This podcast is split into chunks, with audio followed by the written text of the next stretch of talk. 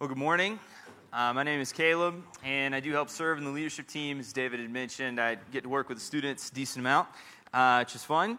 Uh, if you have your Bible with us this morning, you can turn or tap your way to Deuteronomy chapter 7. Deuteronomy chapter 7. Deuteronomy, if you have a physical copy of the Bible, you can just go to the very beginning and just go a few books in, and you should be able to find it. If you don't have a copy of the scripture with you, uh, don't panic. We'll have the words up on the screen for you to be able to follow along, and that is a totally acceptable way uh, to follow along this morning. In fact, in recent weeks, that's what I've been doing. Uh, because I have a one year old that I've been trying to wrangle throughout the service at times, and that's a lot easier just to follow along on the screen. So, totally fine to do. Some of you guys know Dax and his energy, uh, the little one year old that my wife Jamie and I have. We actually have another one on the way uh, coming in January, so we're excited about that. Uh, my wife and I are both teachers, uh, and she teaches at Hillcrest High School, and I teach at Mount Jordan Middle School. But I also get to coach at Hillcrest High School as well. And uh, being a coach now, and uh, I've been around sports a lot throughout my life, and uh, gotten to uh, really had a lot of conversations and interactions with people regarding sports. And there's one conversation that really sticks out to me as I think back on um, some of the experiences I've had with coaches or just talking with friends about their coaches. And I was talking a, with a buddy in college, and he was talking about a coach that he had, and he was describing him. And he said, uh, This coach was a good coach. He was a solid coach. His practices were always well prepared, uh, good administrator. But then he said something that stuck with me that I think back on some. He said, But it wasn't like you were going to go bust your butt for coach. And that stuck with me now, especially as a coach, as I think back on that his experience with his coach, my experience with some of my coaches, and as you might even think about some of the coaches or teachers or even bosses now that you have. I actually also had a coach that I think back on that I would have busted my butt for, that I would have run through a brick wall for. He, uh, I love that guy. He, I loved playing for him. He was so much fun to play for. And whatever he asked us to do, I was, gonna, I was all in. I was to be all in with what he, he said. So, what's different about those different coaches? Why is, uh, why is the level of motivation so high with certain leaders in our lives and not quite as high with others, right? Like I said, I'm a teacher, so I've had different principals, and some I, I don't want to look bad and I don't want to let them down, and that's, that's high in my motivations in my job. Others, it's not, not quite as high. Some of you guys may be able to relate with some of the bosses that you've had in the past. That's uh, a common theme that we see in, in, in our lives. But I want us to consider that question why do we have different levels of motivation with different leaders? Uh, and I want us to consider that question this morning as we look at what God has to say to us in His Word. And specifically, we're going to look at the God of the Bible this morning. We're going to look at His character, and we're going to see that this is a God that is, lo- that is full of love and grace for His people. And we're going to see that this is a God who is faithful.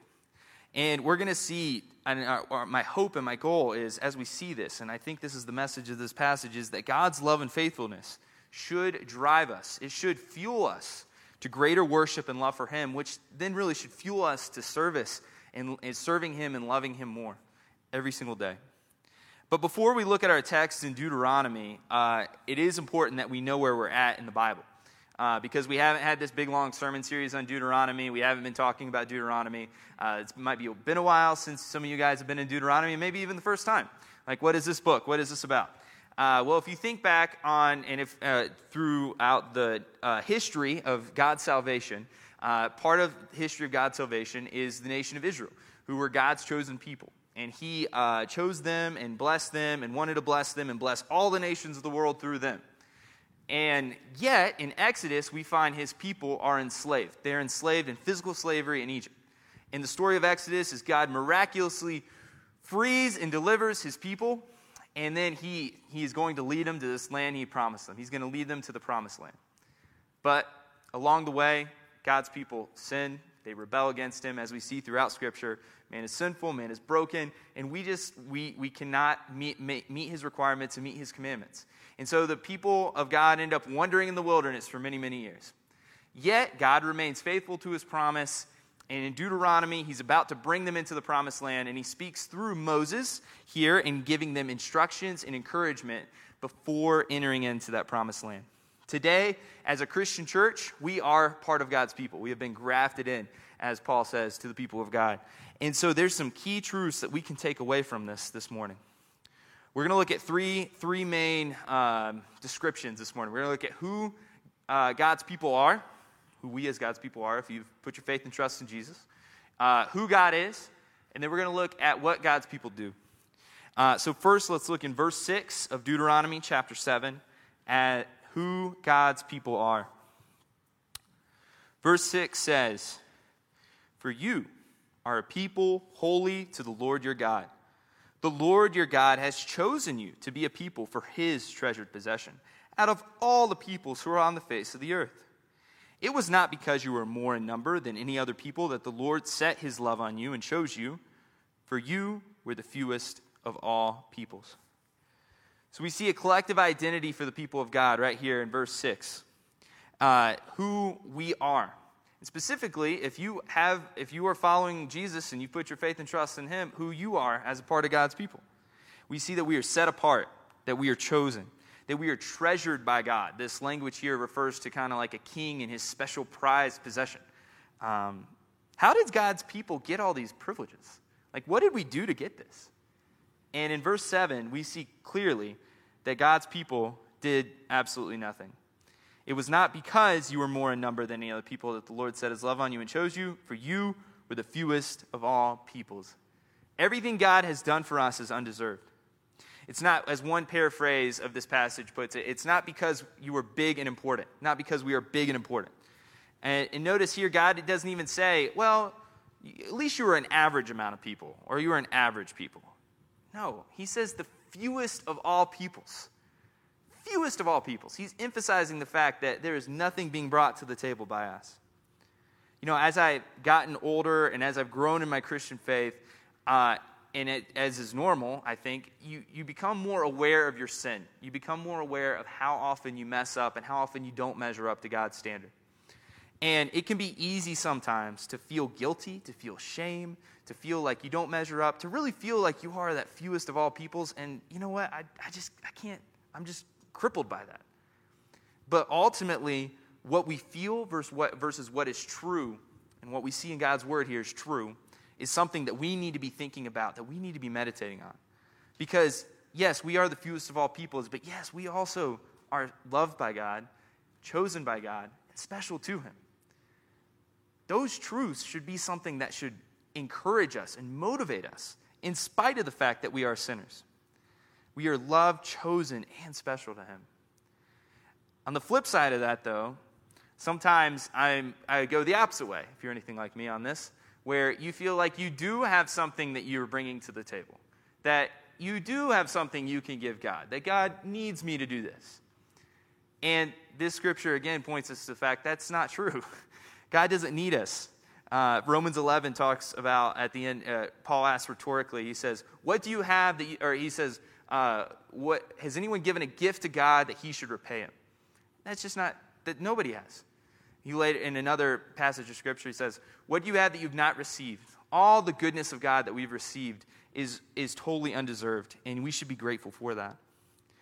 And God does love us. God does love us, and we are special to Him. We still got to remember these truths.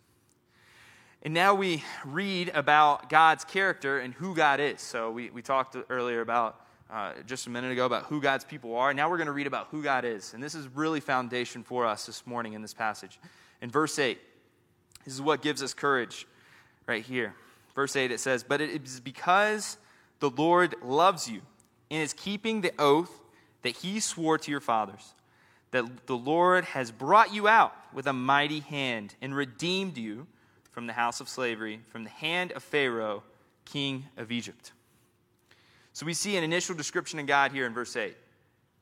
We see first that, that God loves us. It's because the Lord loves you. And again, kind of going back to what we just read, this is not a love of requirement. This isn't uh, obey me more and then I'll love you. This isn't become a more powerful people, then I'll love you. No. He just simply loves. God is faithful to his people and he loves them. And we see that faithfulness again. He keeps his promises, what he's promised his people. We also see that God is our Redeemer. So we see a description here about the nation of Israel being redeemed from slavery, being freed from slavery. And this picture points to an even clearer picture that we see in the New Testament where Jesus has redeemed us from, from spiritual slavery and our spiritual slavery to sin, which is far greater than any physical slavery could be. And that, that picture of redemption, that God has redeemed his people, like, really think about that. God has redeemed, if you, if you are a believer, if you've trusted in Christ, then you are redeemed, you are freed from that sin. So we see a few characteristics of God, and then in verse 9, we see some more pounded home, some more characteristics of God pounded home. It says in verse 9, Know, therefore, that the Lord your God is God, the faithful God, who keeps covenant and steadfast love with those who love him and keep his commandments to a thousand generations. So we see first that the Lord your God is God. God is the true God. There's not more than one, there's just one. We see that in Deuteronomy 6 4, where it says, Hear, O Israel, the Lord your God is one. There is one God deserving all, deserving all our, our worship, deserving all our devotion. He is the God. And we see that even earlier in this passage in Deuteronomy 7, where God is calling the people, his people, the people of Israel, to break down the idols of the nations and to show that God alone is God and to put his glory on display. We also see that God is the faithful God who keeps covenant and steadfast love with those who love him and keep his commandments to a thousand, thousand generations. And this thousand generations doesn't mean, oh, we're going to count a thousand and then stop. No, that's not what this is saying. The language that is used here points to it's not going to end. God's faithfulness does not run out. God does not run out of salvation, He does not run out of love. God is trustworthy. And we can think back, if you've been a follower of Jesus for some time, think back, even just a short amount of time, on your history and see how God has been faithful to you in the past. I know I can do that personally just even within the past year, can think back about answers, specific answers to prayer where He came through when I needed Him. And we see that also throughout the history of the Bible, where God is, come, is coming through for His people. He's faithful to His people. And we actually also see that throughout the history of the Christian church. The gates of hell, hell have not prevailed against the Christian church. Uh, you think back to um, the, the, the, early centuries where Christians were really persecuted and many were killed, and yet God's church continued to flourish. And uh, just thinking back to one example, uh, I want to discuss uh, a man named Polycarp, an early Christian church history um, leader.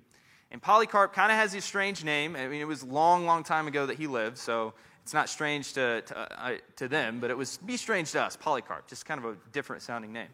But Polycarp was a man who was a leader in the Christian church during probably one of the most important times in the Christian church's history. It was right after all the apostles had died that Polycarp was a leader in the church. Polycarp uh, was a leader in the church in Smyrna, which is a modern day Turkey. And he also, tradition holds that he was uh, dis- actually discipled by John the Apostle, one of the disciples of Jesus. And so Polycarp actually uh, lived to be an 80 year old, 80 something year old man. So he lived a very full life and Yet God allowed at that point something to be happen to him uh, when he was in his 80s. Uh, in, during this time period, Roman persecution was pretty, uh, pretty rampant of Christians, and Polycarp was actually escorted before a Roman leader and questioned. And he was questioned about his faith in Jesus and what, and what he believed. And the Roman leader was obviously questioning him with the intention of getting him to renounce and to, to step away from uh, his stands about Jesus being the only God and the only way to, to God. And uh, Polycarp uh, seemed unfazed throughout this questioning, the account says. He was under control. Uh, even it said he carried on a witty dialogue with the Roman leader. And the Roman leader eventually lost his temper and began to threaten Polycarp and say, Well, I'm going to feed you to wild beasts, or I'm going to burn you at the stake. But Polycarp remained unfazed. In fact, he, he responded that while this fire lasts but a little while, the fires of judgment reserved for the ungodly cannot be quenched, which basically nailing his death sentence. So as the Roman soldiers went to grab him to tie him to the stake, Polycarp said, Leave me as I am, for he who grants me to endure the fire will enable me also to remain on the pyre unmoved, without the security you desire from nails in the account, it says that this account of this martyrdom that, of Polycarp was actually uh, remembered by everyone, even among the heathens, those that did not believe in God. Very powerful moment. How does someone do this? How can someone be this controlled and confident, staring death right at the face? Only a real trust in God and a real trust in the faithfulness of God, what He's done, what He's promised. Like I said, you can think back on your own histories of how God has come through time and time again. And, and it's something that we, as I would just encourage you as a church body, that's something we just got to be sharing with each other about those times where God has been faithful and encourage each other with those words. So God is faithful. And then the last, uh, last thing we're going to see about God in this passage, uh, in verse 10, is that God is just and the judge over all. We read in verse 10 that uh, in repays, talking about God, to their face those who hate him by destroying them.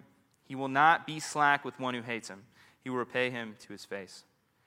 So we see, as loving and gracious as God is, he is also just. He is a holy God, he's the creator, he's the only God. We are, only the, we are simply the creation. And God is just. He cannot overlook sin and rebellion. He cannot overlook the, the people that, that rebel against Him, that reject Him. Yet, He has made a way for us to be right, made right with God. Romans uh, talks about that Jesus was made to be sin for us who knew no sin. Jesus was perfect. He lived a perfect life so that we could be made right with God through Him. So that when we repent from our sin, we repent from the false gods, false idols in our heart, and we turn towards God, and we put our faith and trust in Jesus alone, we can be saved. And we can now be a part of the people of God. We can now have these privileges we're talking about. This is an invitation for us to be a part of God's people. If you have not surrendered your life to Jesus this morning, I encourage you to consider doing that. Uh, Jesus has done everything for us and has done everything it takes to be made right with God. And God is just, and yet He also is so loving in sending us Jesus to die for us. And if you have been saved by Jesus, then we see in verse 11 what God's people do. So we've seen who God is, we've also seen who God's people are, but now in verse 11, we're getting to what God's people do. Verse 11 says, You shall, therefore, be careful to do the commandment and the statutes and the rules that I command you today. Simply put, God's people do what God asks. So God's people do what God asks. And therefore, the therefore that we see there, though, I want us to think about that. I had a pastor one time who said that anytime you see a therefore, you need to ask, what is it there for? So you need to look back maybe a few verses or maybe a little bit in the book. And specifically here, what have we just been reading about? Who God's people are and who God is. So, therefore, because all these things are true, if you are part of God's people, then you should be obeying Him and following Him and doing what He's asked you to do. So, what has God asked you to do?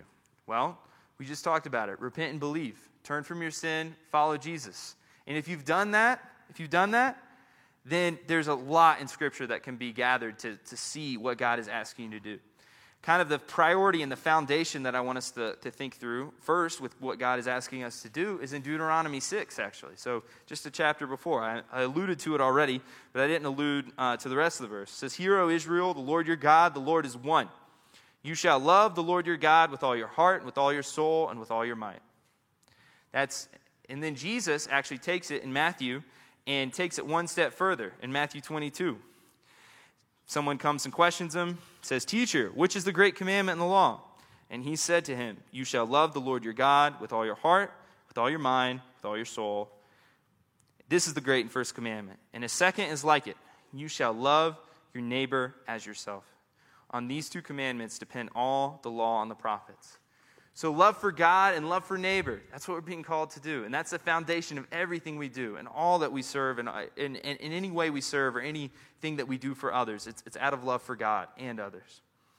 So, we saw the Great Commandment. There's also a, a thing in Matthew called the Great Commission. Matthew, uh, at the end of Matthew, Jesus is about to ascend back into heaven and he commissions his disciples to go into all the world and spread this good news and share this good news with others. That's what we've been called to as Christians to be a part of we can now uh, be a part of God's mission and sharing that good news. There's so many in this valley that have not heard of specifically the Jesus of the Bible, and what an opportunity that we have to share that with others and to be a part of God's mission. When we talk here about uh, making disciples or planting churches, we're talking about sharing that good news. We're talking about be, being a part of new local expressions of the Christian church so that gospel message can go forward in a greater way.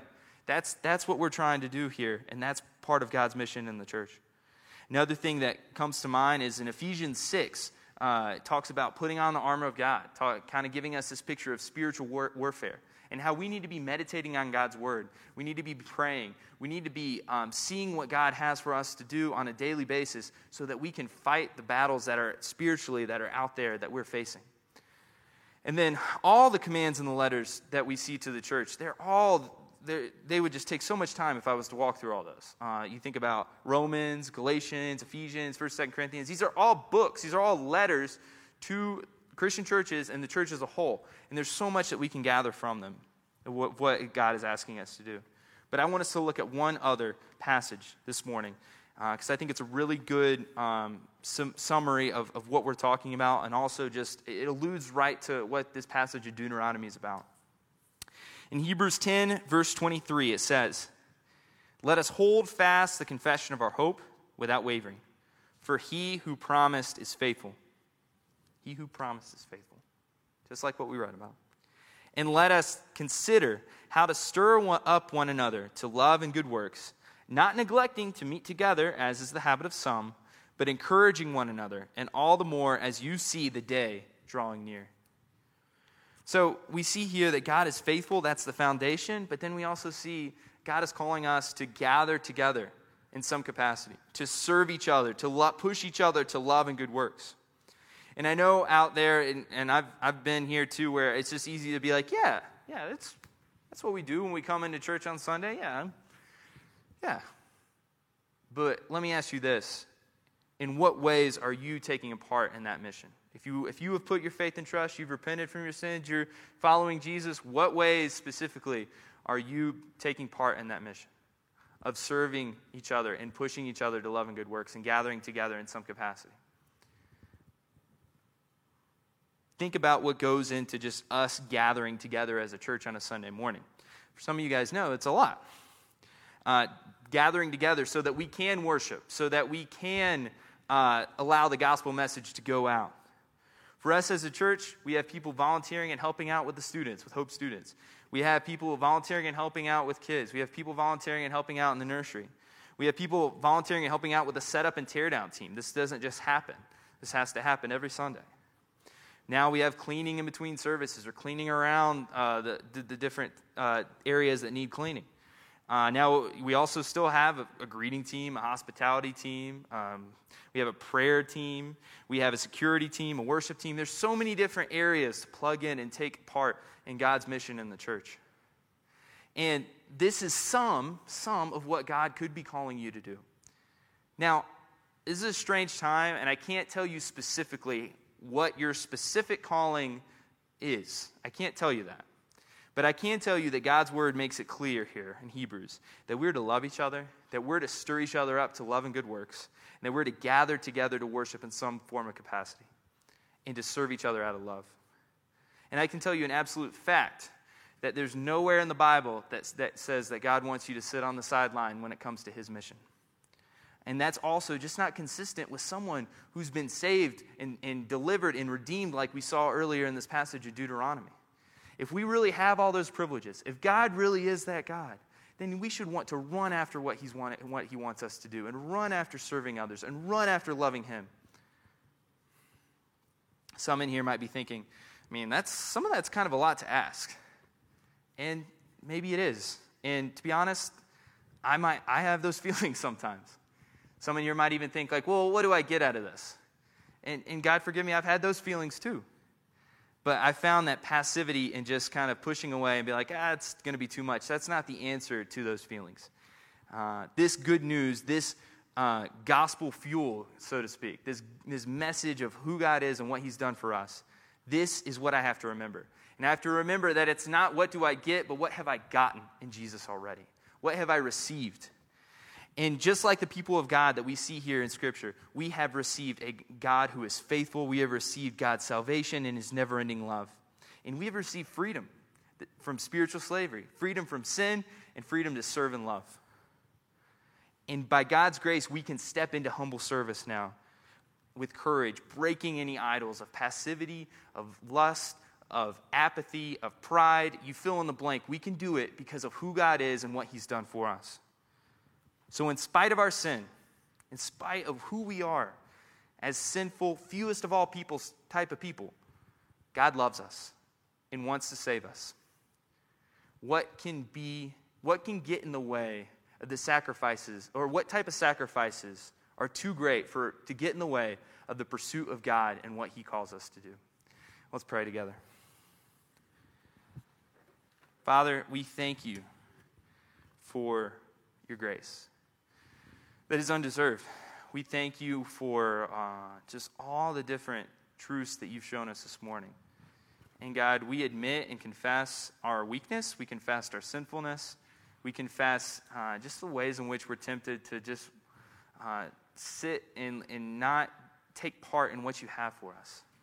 But God, we also confess just our lack of belief and faith in who you are. And God, I ask you just help stir up in us, stir up in me, God, just a, a desire for you, a love for you, a passion for you, and to do what you've called us to do. And God, I pray that this morning that you, your spirit would be at work, that you would be exalted, Jesus, in all that we say and all that we do, and that this coming week we just want to, to bust it for you, Lord, in everything. It's in your name we pray, Jesus. Amen.